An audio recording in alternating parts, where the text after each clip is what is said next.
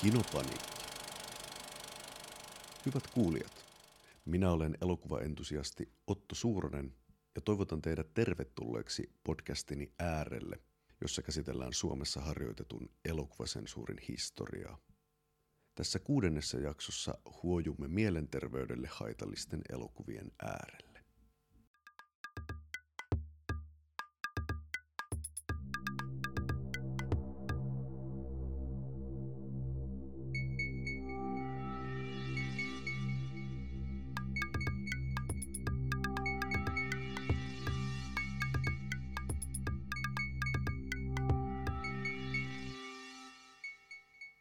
Kielletyt kelat, osa 6.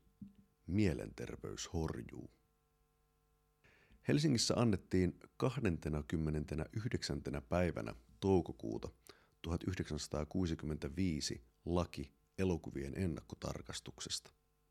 Tasavallan presidentti Urho Kekkosen ja opetusministeri Jussi Saukkosen allekirjoittamassa lakiasetuksessa määrättiin, että elokuva, joka on omiaan kauhua herättämällä – tai muulla tavoin vaikuttamaan mielenterveyttä vahingoittavasti, älköön hyväksyttäkö esitettäväksi.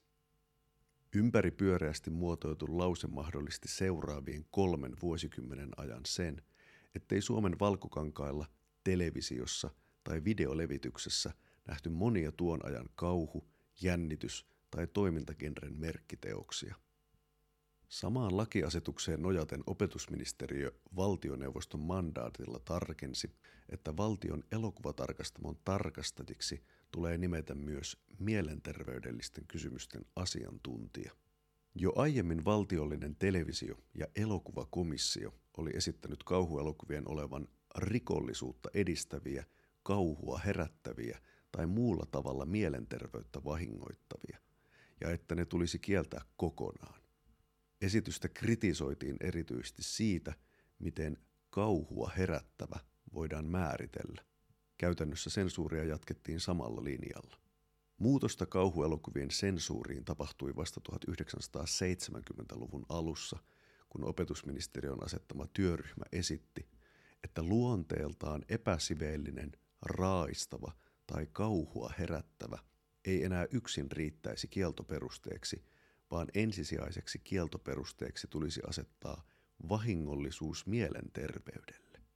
Tämä merkitsi liberaalimpaa tulkintaa 1930-lukulaiselle kauhugenrelle Drakuloineen ja Frankensteinin hirviöineen. Uudet kieltoperusteet antoivat enemmän painoa psykologiselle vaikutukselle lapsiin ja aikuisiin.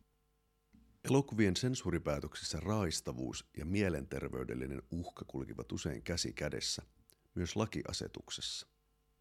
Monet raa'istavina kielletyt elokuvat saattoivat, erityisesti 1960- ja 70-luvuilla, tulla kielletyksi myös omiaan mielenterveyttä vaarantavina teoksina, kuten esimerkiksi Michael Powellin Peeping Tom, Suomessa myös nimellä Kurkistelija tai Pelon kasvot vuodelta 1960, Roman Polanskin Inho, Repulsion – vuodelta 1965, Ken Russellin Paholaiset, Devils vuodelta 1971 tai edellisessä podcast-jaksossa käsitellyt Sean S. Cunninghamin kulttislasher Friday the 13th perjantai 13. päivä vuodelta 1980 ja Rick Rosenthalin Halloween 2.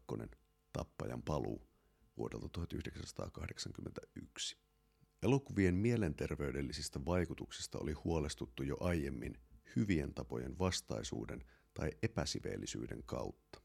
Louis Buñuelin ja Salvador Dalin surrealistinen paineainen andalusialainen koira Un Chien Andalou vuodelta 1929 joutui esityskieltoon lähes kaikkialla maailmassa. Ystävysten lennokas käsikirjoitus koostui unista – joille he eivät löytäneet mitään järjellistä selitystä. Elokuvan kerronta noudattaa unen tai alitajunnan logiikkaa. Shokeeraavat kuvat seuraavat toisiaan ainakin järjen tasolla mielettömässä järjestyksessä. Lopputulos on hämmentävä ja kiehtova avantgardistinen kapina yhteisöllisiä tabuja ja arvoja vastaan. Ehkä jopa vastenmielinenkin. Siis vielä liki sata vuotta valmistumisensa jälkeen. Varokaa tätä koiraa, se puree, kuului elokuvahistorian kenties kuuluisimman lyhytelokuvan mainoslause. Bunuel oli varma, ettei elokuvaa otettaisi suosiolla vastaan, ja niinpä hän varustautuikin ensi varten keräämällä taskunsa täyteen kiviä, joilla hän voisi puolustautua vihamielisesti suhtautuvaa yleisöä vastaan. Ohjaajan huoli osoittautui kuitenkin ensi turhaksi, sillä Pariisin ensi alkaen elokuva sai maailmanlaajuisen huomion, ihailtuna, hämmästeltynä ja puhuttelevana elokuvana. Suomessa andalusialainen koira kiellettiin tuoreeltaan valtion filmitarkastamon päätöksellä ja pidettiin pannassa aina vuoteen 1962 saakka. Pohjoismaisten elokuvasensuuriviranomaisten kokoustaessa Helsingissä syyskuussa 1948 todettiin, että suomalaisten sensoreiden linja poikkesi kiellettyjen elokuvien runsaudellaan muista maista. I am William Castle, the director of the motion picture you're about to see. I feel obligated to warn you that some of the sensations, some of the physical reactions which the actors on the screen will feel will also be experienced for the first time in motion picture history by certain members of this audience. I say certain members because well, some people are more sensitive to these mysterious electronic impulses than others these uh, unfortunate, sensitive people will at times feel a strange, tingling sensation. Others will feel it less strongly. But don't be alarmed, you can protect yourself. At any time you are conscious of a tingling sensation, you may obtain immediate relief by screaming. Don't be embarrassed about opening your mouth and letting rip with all you've got, because the person in the seat right next to you will probably be screaming too. And remember this, a scream at the right time may save your life. 1950-luvun lopulla kauhuelokuvien markkinoinnissa käytettiin Yhdysvalloissa poikkeuksellisia mainostemppuja. Showmies William Castlein idea oli, ettei elokuva ole pelkkä elokuva, vaan osa isompaa performanssia. Macabre-elokuvan vuodelta 1958 temppu oli jokaisen katsojan vakuuttaminen tuhannesta dollarista siltä varalta, että he kuolisivat pelosta katsoessaan elokuvaa. Ei ollut ensiiltoja, premiers, vaan screamers. Castlein House on Haunted Hill elokuvan vuodelta 1959 alkaessa yleisön keskelle heitettiin salin pimeydessä valaistu luuranko. Suomessa tätä markkinointitemppua ei nähty, koska House on Haunted Hill kiellettiin kokonaan yökummitustalossa nimisenä. Markkinointikeinoja vietiin groteskiin, surrealistiseen suuntaan, joskus menestyksellisestikin. Suomessa värisyttäjä nimellä kokonaan kielletty The Tingler vuodelta 1959 alkaa William Castlein omalla esittäytymisellä. Hän kertoo yleisölle, että pian nähtävä elokuva on pelottavin koskaan nähty.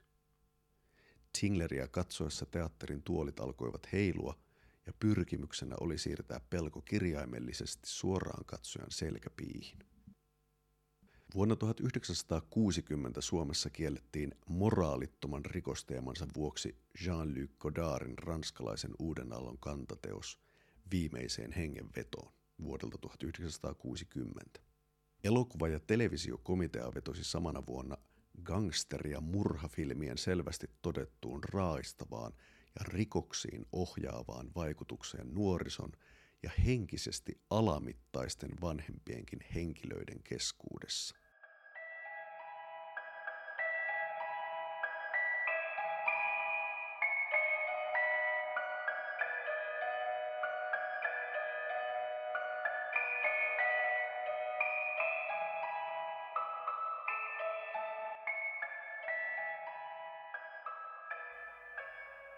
1960-luku alkoi psykopaattielokuvien kannalta mullistavissa merkeissä. Yhdelle kalenterivuodelle mahtuivat niin Alfred Hitchcockin Psycho, Psycho vuodelta 1960 ja Michael Powellin Peeping Tom. Edellistä vuosikymmentä kauhun ja tieteiselokuvien saralla vainonneet avaruuden muukalaiset ja massiiviset hirviöt korvasi henkisesti tasapainoton yksilö, joka tappoi. Hitchcockin psykosta kuoriutui populaarikulttuurin ikoninen virstanpylväs, yksi kaikkien aikojen eniten jäljitellyistä elokuvista ja jopa kokonaisen sukupolven silmien avaaja. Peeping Tomin tapaan psyko teki kauhuelokuvasta hetkessä modernin. Yhtäkkiä oltiin kiinnostuneita murhamiesten mielenterveyden toiminnasta tai sen puutteesta, motiiveista ja selityksistä. Psykon loppukohtauksessa psykologia vietiin jopa niin pitkälle, että aikalaisyleisöä varten piti luoda kohtaus, jossa psykologi tulee kertomaan katsojille, että mikä on psykopaatti tai jakomielitautinen. 1960-lukulaiselle yleisölle se lienee ollut tarpeellinen oppitunti, sillä aikalaistiedon välityksessä kirjoitettiin mielisairaiden sijasta himomurhaajista. Psykon klassinen suihkukohtaus sai amerikkalaiset elokuvasensorit suunniltaan. He lähettivät Alfred Hitchcockille paniikinomaisia ohjeita siitä, kuinka täysi alastomuus ja veitsen iskujen aiheuttamat haavat on ehdottomasti poistettava kohtauksesta vaikka oikeasti he olivat nähneet nuo asiat vain omassa mielikuvituksessaan. Hitchcock palautti kohtauksen sensoreille sellaisenaan, ilmoittaen, että nyt se on heidän toiveidensa mukainen. Sensorit katsoivat sen uudelleen ja olivat tyytyväisiä. Suomessa olisi voitu toimia samoin, sillä valtion elokuvatarkastamo leikkasi tylysti koko kohtauksen pois elokuvasta. Miltähän psyko mahtoi näyttää ilman tuota juonen kannalta keskeistä avainkohtausta. Michael Powellin Peeping Tomin suhteen ei riittänyt yksittäisen kohtauksen poistaminen, vaan elokuvatarkastamo kielsi sen kokonaan mielenterveydelle vahingoittavana ja raaistavana elokuvana vuosikymmeniksi. Powellin elokuvan päähenkilö on nuori Mark Lewis, joka on lapsena joutunut kärsimään tiedemies isänsä sadistisista tutkimuksista. Isä on tutkinut pelkotiloja ja käyttänyt pientä poikaansa tutkimusmateriaalina – hän on systemaattisesti nauhoittanut vuosikausia Markin reaktioita pelkotilanteissa. Mark jatkaa isänsä dokumentoivaa työtä koettamalla vangita äärimmäisen pelon kasvot kaitafilmille. Hän tappaa nuoria naisia ja kuvaa heidän kuolemansa. Jotta uhrin pelko olisi maksimaalinen, tulisi uhrin olla tietoinen kohtalostaan. Murha-aseen Mark kiinnittääkin kameraan ja peilin josta kuoleva näkee omat kasvonsa. Peeping Tom on nykyään kauhuelokuvan tunnustettu klassikko, mutta ilmestyessään siihen kohdistunut kritiikki ja suoranainen tekijän häpäisy oli kohtalokasta. The Daily Worker-lehden Nina Hibin piti elokuvaa läpeensä pahana ja Tribune-lehden Derek Hill antoi surullisen kuuluisan tuomion, joka vaikutti suoraan elokuvan katsojalukuihin. Ainoa todella tyydyttävä tapa hankkiutua Peepingtomista eroon olisi lapioida se kasaan ja huuhtoa nopeasti alas lähimmästä viemäristä. Ja sittenkin vielä löyhkä jäisi. Tiivistäen, brittilehdistön mukaan Peeping Tom oli englantilaisen elokuvan häpeä pilkku ja se tuli haudata elävältä. Vasta parikymmentä vuotta myöhemmin, 1980-luvulla, elokuvan merkitys ymmärrettiin. Ohjaaja Michael Powellin maineen palautuksessa keskeisellä sijalla olivat eurooppalaiset ja amerikkalaiset elokuvahistorioitsijat sekä kollegat, eturivissä Martin Scorsese, jonka hovileikkaista Thelma Schoonmakerista tuli Powellin elämänkumppani elämän viimeisille vuosille. Powell ja Schoonmaker vierailivat historian toisilla Sodankylän elokuvajuhlilla kesäkuussa 1987. Saman vuoden elokuussa Peeping Tom nähtiin Suomessa ensimmäistä kertaa televisiossa. Psyko ja Peeping Tom toimivat tienraivaajina ajatukselle, että modernista elämästä voi kertoa ääritilanteiden kautta. Peter von Baak on tiivistänyt 1960-luvun jälkeistä kauhuelokuvan kehitystä, että pohjalla ovat vakavat olemassaolomme kysymykset. Minuuden määritys, arjen arvaamattomaksi muuntunut luonne, pelot joiden käsittelemiseen ei tunnu löytyvän keinoja. Elokuva auttaa käsittelemään yhteisiä painajaisiamme. J. Lee Thompsonin psykologinen trilleri Tuomitun kosto, Cape Fear vuodelta 1962, kiellettiin Suomessa raistavana maailman ensi kynnyksellä. Elokuva kertoo lain tuolla puolen operoivasta mielenterveyden viimeiset rajat ylittäneestä Robert Mitchumin esittämästä psykopaatista Max Cadeista ja tämän ahdistamasta juristista Gregory Peckin Sam Bowdenista. Peter von Bach on tähtien kirjassaan kirjoittanut, että tuomitun koston Mitchum oli sekä koominen että kauhistuttava. Eleinään hunajainen charmi ja krokotiilin kyyneleet, jyhkeä ääni ja melkein tanssian elkeet. Tulos on ovela melodraaman ja ekspressionismin sekoitus, jonka avainseikaksi on koettu freudilainen visio lapsuudesta. Elokuvatarkastamon tylylin ja tuomitun kostoa kohtaan jatkui vielä uusinta tarkastuksessa vuonna 1967, kun suurta määrää elokuvia arvioitiin uudelleen tarkastamon johdon vaihduttua. Sensuurin pannasta elokuva vapautui vuonna 1969, jolloin elokuva sai vihdoin virallisen teatteri ensiltansa Suomessa. Televisioesitystä jouduttiin odottelemaan aina 1990-luvun puoliväliin saakka – jolloin ensi-iltansa oli saanut jo Martin Scorsesen kuuluisa uudelleen filmatisointi Cape Fear vuodelta 1992.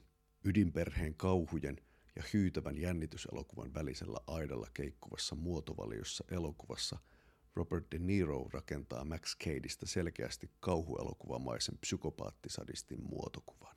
Realistisempia pelkojaan 1960-luvulla hakenut kauhuelokuva – sai odottamatonta vauhditusta Puolasta. Rautaesiripun takaa Englantiin siirtynyt Roman Polanski ohjasi vuonna 1965 psykologisen mielenhäiriön kuvauksen Inho, Repulsion, joka meillä joutui sensuurin kokonaan kieltämäksi perusteena mielenterveydelle vaarallinen ja raaistava. Berliinin elokuvajuhlilla hopeisella karhulla palkittu Inho – todettiin kansainvälisissä aikalaisarvioissa poikkeuksellisen hienoksi, osaavaksi ja tehokkaaksi elokuvaksi erään nuoren naisen orvon karmeasta kohtalosta suurkaupungin keskellä. Seksuaalisten estymien vaivaama nainen, joka tuntee sairaaloista vastenmielisyyttä ja inhoa koko miessukupuolta kohtaan, joutuu yksinätettynä nopeassa tahdissa aste asteelta yhä vahvemmin harhojensa valtaan. Kyse on tiivistettynä mielisairauden kehittymisestä tiettyjen seinien sisällä. Polanski itse kertoi kuvaavansa inhossa erästä Pariisissa läheltä seuraamansa tositapausta. Ohjaajan itsensä ja Gerard Prachin kynäilemän käsikirjoituksensa pohjalta valmistunut elokuva herätti Englannissakin sensuuriviranomaisten mielenkiinnon jo ennen elokuvan kuvausten alkua. Ennakoivana varotoimenpiteenä sensuuritaho tarkasti Polanskin käsikirjoituksen ennen filmaamisten alkua. Käsikirjoitus hyväksyttiin, mutta se oli erikseen alistettu eri alan asiantuntijain tutkittavaksi. Inho on kuvattu piinallisen intiimillä otteella, joka konkretisoi tehokkaasti mielenhäiriön leviämisen. Elokuvatutkija Antti Alanen on nähnyt, että oudot painotukset, hallusinaatiot ja ratkaisevimmissa kohdissa tehdyt verityöt – vievät vääjäämättä ankaraan pelkoon oman sisimmän tasapainoisuudesta.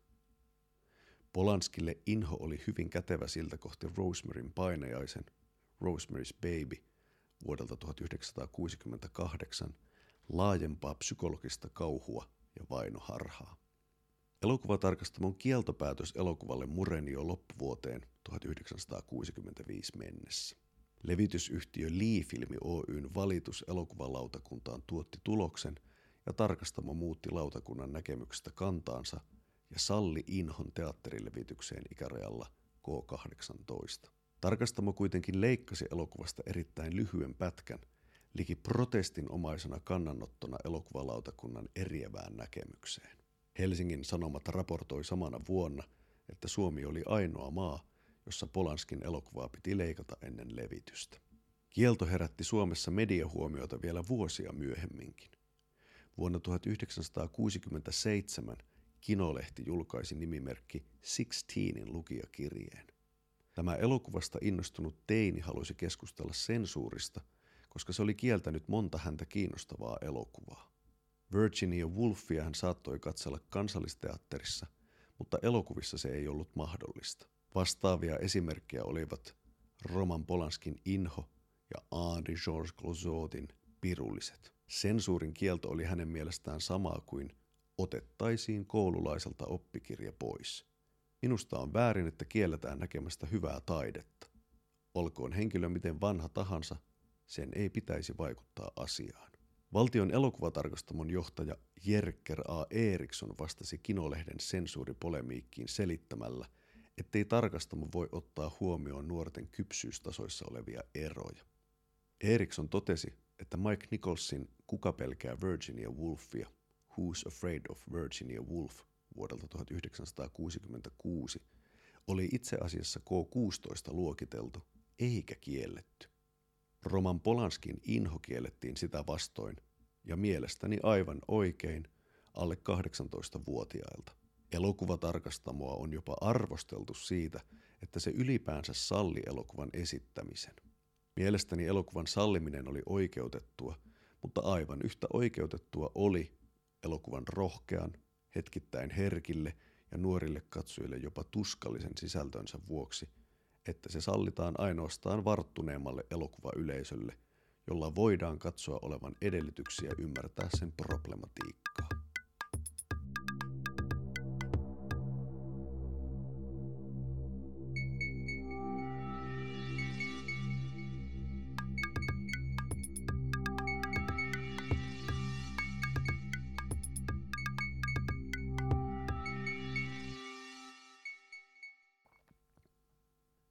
1970-luvun alun sensuuritapauksiin lukeutuu myös kiistelyn Ken Russellin Paholaiset, The Devils, vuodelta 1971.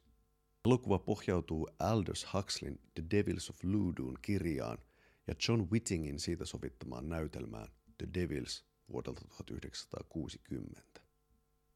Teoksien pohjalta syntyi löyhästi tositapahtumiin perustuva pidäkkeetön nunnaluostari epookki. Se ampaisi ilmestyessään välittömästi historian kiistanalaisimpien elokuvien joukkoon.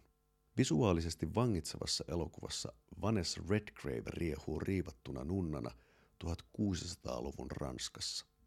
Uskonnon, seksuaalisuuden, vallanhimon ja julmuuden kuumeinen pyörre imee katsojan syvälle pimeään. Kidutus kammioihin elävältä polttamisineen. Kuten Harto Hänninen ja Marko Latvanen Verikekkerit kirjassa toteavat, The Devils on kuitenkin viimeistä yksityiskohtaa myöten harkittu filmi. Se ei hyödynnä järisyttävää materiaaliaan sensaatiohakuisesti, vaan esittää todellisista tapahtumista tulkinnan, jossa noitavainojen järkyttävä historia asettuu ajan, paikan ja politiikan kehyksiin.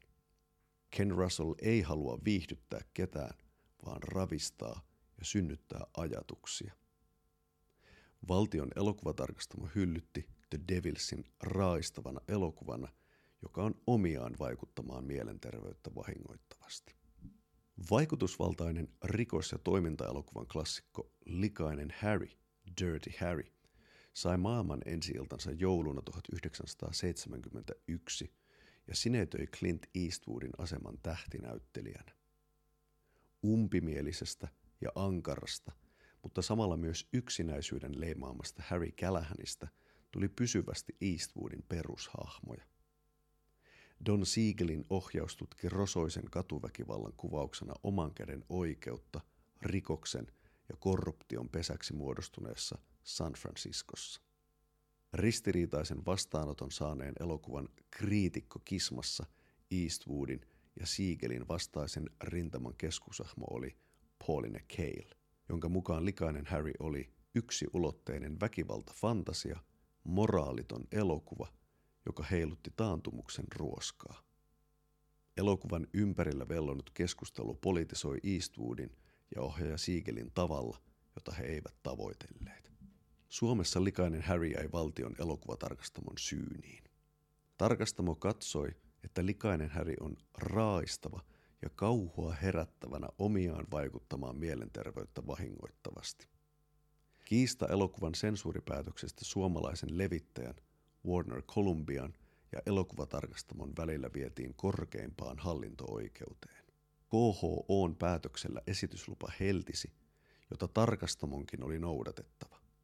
Elokuvatarkastamon tuolloinen johtaja Jerker A. Eriksson hyväksyi elokuvan esitettäväksi K16 ikärajalla, mutta määräsi elokuvalle 30 prosentin rangaistusveron, joka elokuvaverolain mukaan voitiin määrätä sellaiselle elokuvalle, joka on sisällöltään huono tai taiteelliselta tai siveelliseltä laadultaan heikko. Warner Columbia ei tyytynyt rangaistusveroon, vaan valitti päätöksestä valtion elokuvalautakunnalle, joka päätti hylätä valituksen ja jättää elokuvatarkastamon päätöksen pysyväksi. Liki vuosi ensimmäisten ikärajatarkastuksen jälkeen likaisen Harryn likainen tapaus oli käsitelty. 5. tammikuuta 1973 Suomen ensi saanut elokuva keräsi elokuvateatterilevityksessä päälle 80 000 katsojaa. Harry Callahan nähtiin lopulta kaikkiaan viidessä likainen Harry-elokuvassa vuosina 1971-88, joissa Eastwood pyrki kääntämään fasistiseksi syytetyn hahmonsa vigilantismia vastaan. Ensimmäinen jatkoosa Magnum 44, Magnum Force, vuodelta 1973 valmistui maineikkaiden käsikirjoittajien Michael Kiminon ja John Miliuksen toimesta. Sarjan kiinnostavin elokuva on kuitenkin neljäs osa, edellisiä huomattavasti synkempi ja kompleksisempi kostotarina Ratkaiseva isku, Sudden Impact, vuodelta 1983, jonka Eastwood ohjasi itse. On selvää, että ilman likaista Harryä, Vigilante ja toimintaelokuvien kaanon näyttäisi kovin erilaiselta. Esimerkiksi Michael Winnerin väkivallan vihollinen Death Wish vuodelta 1974 tai George P. Cosmatosin Cobra, lain vahva käsi, Cobra 1986, ovat vahvasti likaisen härin jälkeläisiä. Jännitys rikos- ja kauhuelokuvien välissä 1970-luvulla mielenterveyttä vahingoittavina eurooppalaisina elokuvina koettiin elokuvatarkastamon tulkinnalla niin Paul Verhoevenin hyvien tapojen vastainen turkkilaisia makeisia Turks Fruit vuodelta 1973 sekä Pier Paolo Pasolinin epäsiveellinen ja hyvien tapojen vastainen Salo eli Sodoman 120 päivää vuodelta 1975.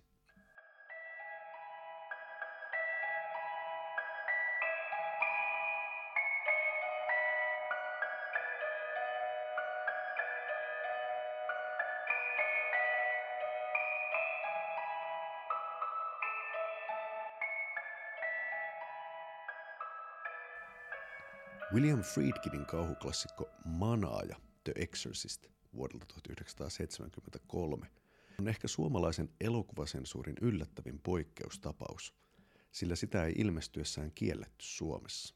William Peter Pladdin oman romaaninsa pohjalta kirjoittama elokuva paholaisen riivaamasta teinitytöstä, tämän äidistä sekä tyttöä manaamaan kutsutuista papista ja lääkäristä – oli tehnyt Yhdysvaltain elokuvateattereiden lippuluukuilla selvää jälkeä ja saanut alkuvuodesta 1974 kauhuelokuvalle poikkeuksellisesti peräti kymmenen Oscar-ehdokkuutta.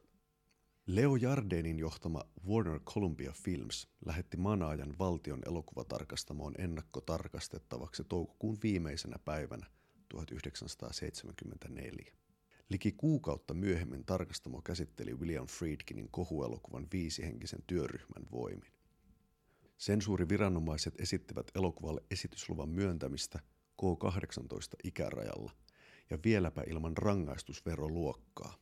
Mutta leikattavaksi esitettiin kohtauksia, joissa shokkimielessä käytetään lääketieteellisiä toimenpiteitä ja kokonaan poistettavaksi itsetyydytyskohtausta ja äidin pahoinpitelyä. Elokuvan kotimainen levittäjä ei tyytynyt elokuvatarkastamon päätökseen ja valitti asiasta elokuvalautakuntaan.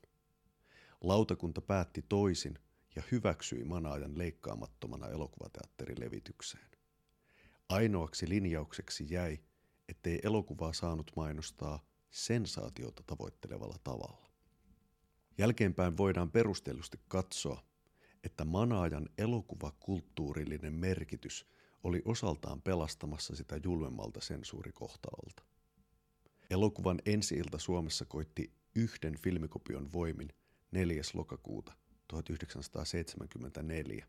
Vuoden loppuun mennessä katsojia oli kertynyt jo liki 180 000 ja vuoteen 1981 mennessä jo lähemmäs 350 000.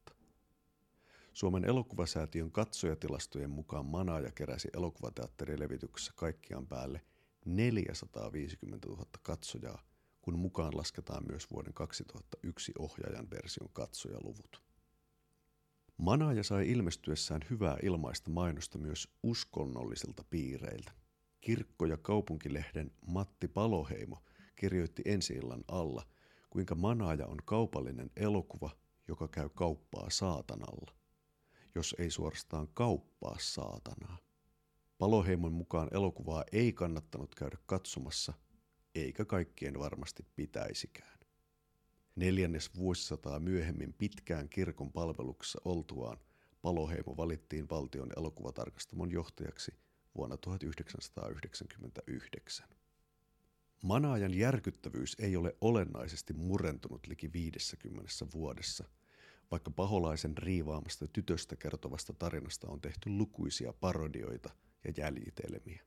Manaajassa on kysymys ihmisen syvimmistä peloista, murrosikäisen seksuaalisuuden kauhuista ja persoonallisen pahan vallasta ihmisen yli.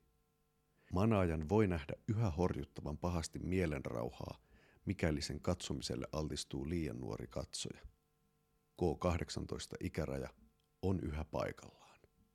1990-luvun puolivälin jälkeen amerikkalainen kauhuelokuva saattoi jo metakerrontaa ja ironiaa yhdistäen todeta Wes Cravenin Screamissa vuonna 1996, että elokuvat eivät tee psykopaatteja, ne tekevät psykopaateista luovempia.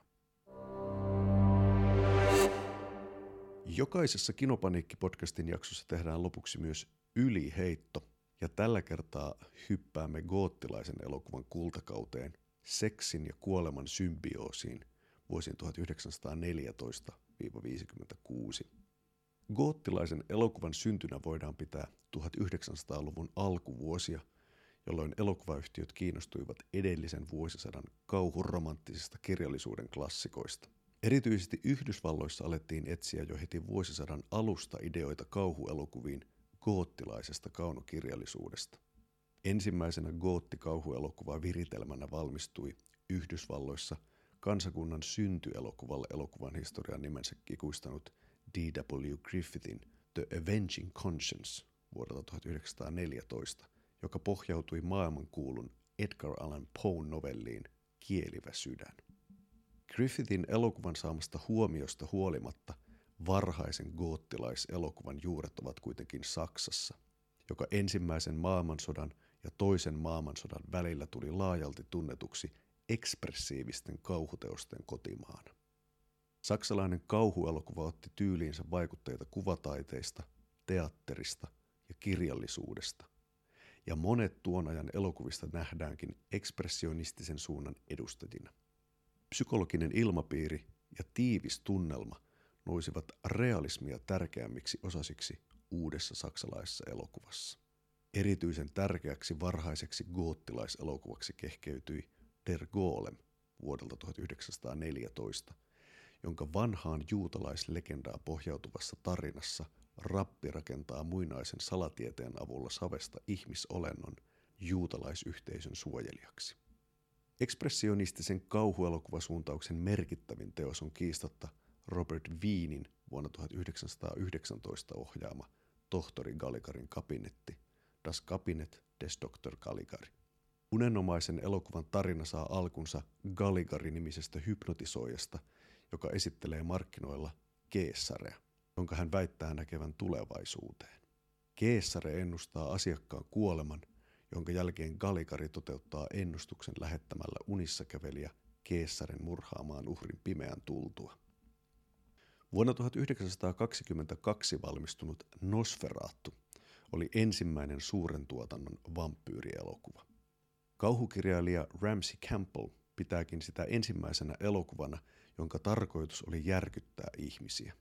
Ohjaaja Friedrich Wilhelm Murnau halusi filmata Bram Stokerin Drakulan, mutta elokuvayhtiö ei saanut oikeuksia tarinaan. Tämä ei kuitenkaan haitannut Murnauta, joka oli jo aiemmin tehnyt elokuvan Robert Louis Stevensonin kirjasta Tohtori Jekyll ja Mr. Hyde nimellä Derianus Kopf. Hän teki Stokerin tarinaan vain muutamia muutoksia ja lopputulos muistuttaa suuresti alkuperäistarinaa. Vampyyri Drakulasta tuli Nosferatu ja Kreivi Drakulasta Kreivi Orlok. Pääosassa vampyyrin roolin turkitsi Max Schreck. Nosferatu oli Branafilm GmbH-tuotantoyhtiön ensimmäinen ja viimeinen elokuva. Yhtiö ajautui vararikkoon, kun Bram Stokerin leski Florence Stoker haastoi Branan oikeuteen tekijänoikeusrikkomuksesta. Stoker voitti oikeudenkäynnin ja tuomioistuin määräsi Nosferatun kopiot tuhottavaksi. Lukuisia kopioita oli jo ehditty levittää maailmalle. Kokonaista kopiota alkuperäisestä elokuvasta ei kuitenkaan löydetty ennen kuin vuosituhannen vaihteen jälkeen. Lopulta Nosferatusta on muodostunut yksi kauhuelokuvan suurimmista klassikoista. Ekspressionistinen elokuva ajautui kuitenkin vaikeuksiin toisen maailmansodan kynnyksellä. Monet lahjakkaimmista tekijöistä muuttivat Yhdysvaltoihin, missä yleisö arvosti realismia enemmän kuin tunnelmaa. Saksalaisen mykkäkauhun merkitys myöhemmälle elokuvalle, erityisesti kauhuelokuvalle, on kuitenkin ollut äärimmäinen. Samalla elokuvien henki elää yhä voimakkaana alakulttuureissa. Elokuvien heijastamisesta esimerkiksi goottiklubien ja keikkojen taustalle on tullut suosittua. Mykkäelokuvan ajan Hollywood ei löytänyt Kalifornian auringon alla yhtä varjoisia kuvia, mitä saksalaiset, mutta näyttelijättäristä legendaarisena pidetään Theda Baraa, joka näytteli kaunista ja armotonta syöjätärtä elokuvissa Salome 1917 ja Cleopatra 1918. Bara käytti siviilissäkin purppuraista meikkiä korostaakseen kasvojensa kalpeutta ja vastaanotti kammiossaan vieraita suitsukkeen savussa kärmeitään silitellen. Muutamaa vuotta myöhemmin tuhatkasvoisena miehenä kuuluisuudesta nautti Lon Chaney, joka esiintyi onnistuneesti Notre Damen kellonsoittajan vuoden 1923 versiossa. Chaneyn ylistetyimpänä suorituksena pidetään kuitenkin vuonna 1925 valmistunutta oopperan kummitusta. Roolia varten Jane oli kehittänyt entistäkin tuskallisemman maskin. Mulkosilmät kemikaaleilla turvotettuina, lankojen avulla venytetyt sieraimet pullistuneena luurankomaiseen virneeseen, Jane muuttui Eerikiksi, muotopuoleksi säveltäjäksi, joka vannoi kostoa maailmalle. Vaikka Janein roolihahmot olivat hirviömäisen epämuodostuneita tai groteskeja, ne olivat silti pohjimmiltaan inhimillisiä. Jane ei koskaan näytellyt yliluonnollisia hahmoja, ja hänen suosituimmat elokuvansa olivat pikemminkin melodraamoja, joissa oli mukana goottilaisia sävyjä. Universal Pictures osti oikeudet Bram Stokerin Drakulan suosittuun teatteriversioon jo vuonna 1927. Teatteriesityksen pääosassa esiintyi unkarilainen siirtolainen nimeltään Bela Lugosi, joka vihreässä meikissään ja operaviitassaan oli tehnyt vaikutuksen teatteriyleisöön. Universalin pomot suhtautuivat kuitenkin kielteisesti Lugosin näyttelijän taitoihin ja erityisesti hänen erikoislaatuiseen aksenttiinsa. Vuonna 1931 valmistunut Dracula-filmatisointi osoitti tuotantoyhtiön epäilykset vääräksi, sillä nimenomaan Lugosin persoonallinen ja mystinen karisma nosti elokuvasta maailmanlaajuisen menestyksen ja teki nimiosanäyttelijästään tähden. Lugosin puhetyyli osoittautui erityisen onnistuneeksi ja unkarilaista korostuksesta tulikin kliseeksi kasvanut virallinen vampyyrin murre. Kreivi Drakulan herättämät pelonväristykset olivat sen verran yksiselitteisiä, että Universal tajusi luoneensa täysin uudenlaisen elokuvatyypin. Goottilainen elokuva oli saapunut Yhdysvaltoihin ja Drakulan vanavedessä syntyneitä elokuvia alettiin kutsua uudella nimellä. Horror movie oli syntynyt. Universal päätti nopeasti filmata myös Mary Shelleyn goottilaisromaanin Frankenstein, jonka pääosaan rekrytoitiin englantilaisemigrantti Boris Karloff ja ohjaajaksi James Whale. Klassikko oli luotu ja Universalilla oli jo toinen menestyshahmo tallissaan. Lugosin ja Karloffin nimet kirjoitettiin ensin yhtä isolla, mutta helpomman luonteensa ansiosta Garloff jätti pian kilpailijan varjonsa ja Lugosin alamäki alkoi. James Whalea pyydettiin ohjaamaan goottilaiselle mestariteokselle jatkoosa ja näin ollen syntyi Frankensteinin morsian, The Bride of Frankenstein vuodelta 1935, jota pidetään avoimesti edeltäjänsä parempana sekä taiteellisesti että kaupallisesti. Drakulan ohjannut Todd Browning jatkoi uransa Freaks-elokuvalla, josta tuli oman aikansa sensuurin kynsiin joutunut teos. 30 vuotta pannassa pidettyä elokuvaa pidetään nykyään yleisesti mestariteoksena.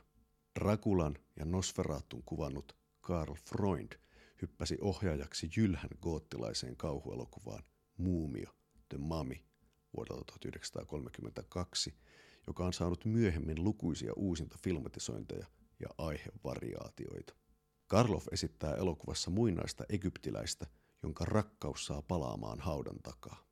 1930-luvun alussa syntyi myös lukuisia Poe-filmatisointeja, kuten Bela Lukoosin tähdittämä Morgue-kadun murhat, Murders in the Rue Morgue vuodelta 1932, sekä saksalaisen Edgar G. Ulmerin ohjaama kulttiklassikko Musta kissa, The Black Cat vuodelta 1934. Vuonna 1941 Universal toi elokuvateattereihin Wolfmanin, josta tuli suurmenestys. Lon Chaney Juniorin tähdittämänä elokuva esitteli yhtiön klassisen hirviökatraan viimeisen jäsenen, ja samalla se toimi loppusoittona goottilaiselokuvan kulta-ajalle. Yhdysvaltalainen kauhuelokuvatuotanto hiipui 1940-luvun aikana sekä taiteellisesti että kaupallisesti, ja tulokseksi syntyi vain liuta elokuvien jatkoosia, joissa seuraaja osoittautui lähes poikkeuksetta edeltäjänsä mielikuvituksettomammaksi ja heikommaksi teokseksi. Muutamia tunnelmallisia kulttielokuvia 1940-luvullakin kuitenkin tehtiin, kuten Jacques Turneurin Kissa-ihmiset, The Cat People vuodelta 1942, jossa tyttö uskoo keskiaikaisen sukukirouksen takia muuttuvansa isoksi kissaksi kiihottuessaan seksuaalisesti, sekä saman ohjaajan I Walked with a Zombie. Kun 1950-luvulla elokuvahirviöt alkoivat väistyä science fiction henkisten olioiden ja mutaatioiden tieltä, pyrki Universal vielä kolkuttelemaan goottilaista miljöötä kolmiulotteisena kuvatulla elokuvalla Mustan laguunin hirviö The Creature from the Black Lagoon vuodelta 1954. Kolmiulotteisuutta hyödynnettiin myös André de Tothin vahakabinetissa House of Wax vuodelta 1953. 1950-luvun loppuun tultaessa valtaosa Universalin alkuperäisistä hirviöistä oli häpäisty drive-in teattereita varten tuotetuissa teinipelotteluissa – ja television läpimurto oli muuttanut elokuvateollisuuden rakenteita pysyvästi. Goottilaisen elokuvan kultaajan voidaan lopullisesti nähdä päättyneen Bela Lugosin kuolemaan vuonna 1956. Kauhuelokuvan ensimmäinen suuri tähti laskettiin viimeiselle matkalle Drakulan asussa, ja vaikutti selvältä, että koko lajityyppi teki hänelle pian seuraa. Hyvät kuulijat, kiitos. Ensi kerralla tarkastellaan sensuurin kynsiin joutuneita suomalaisia elokuvia.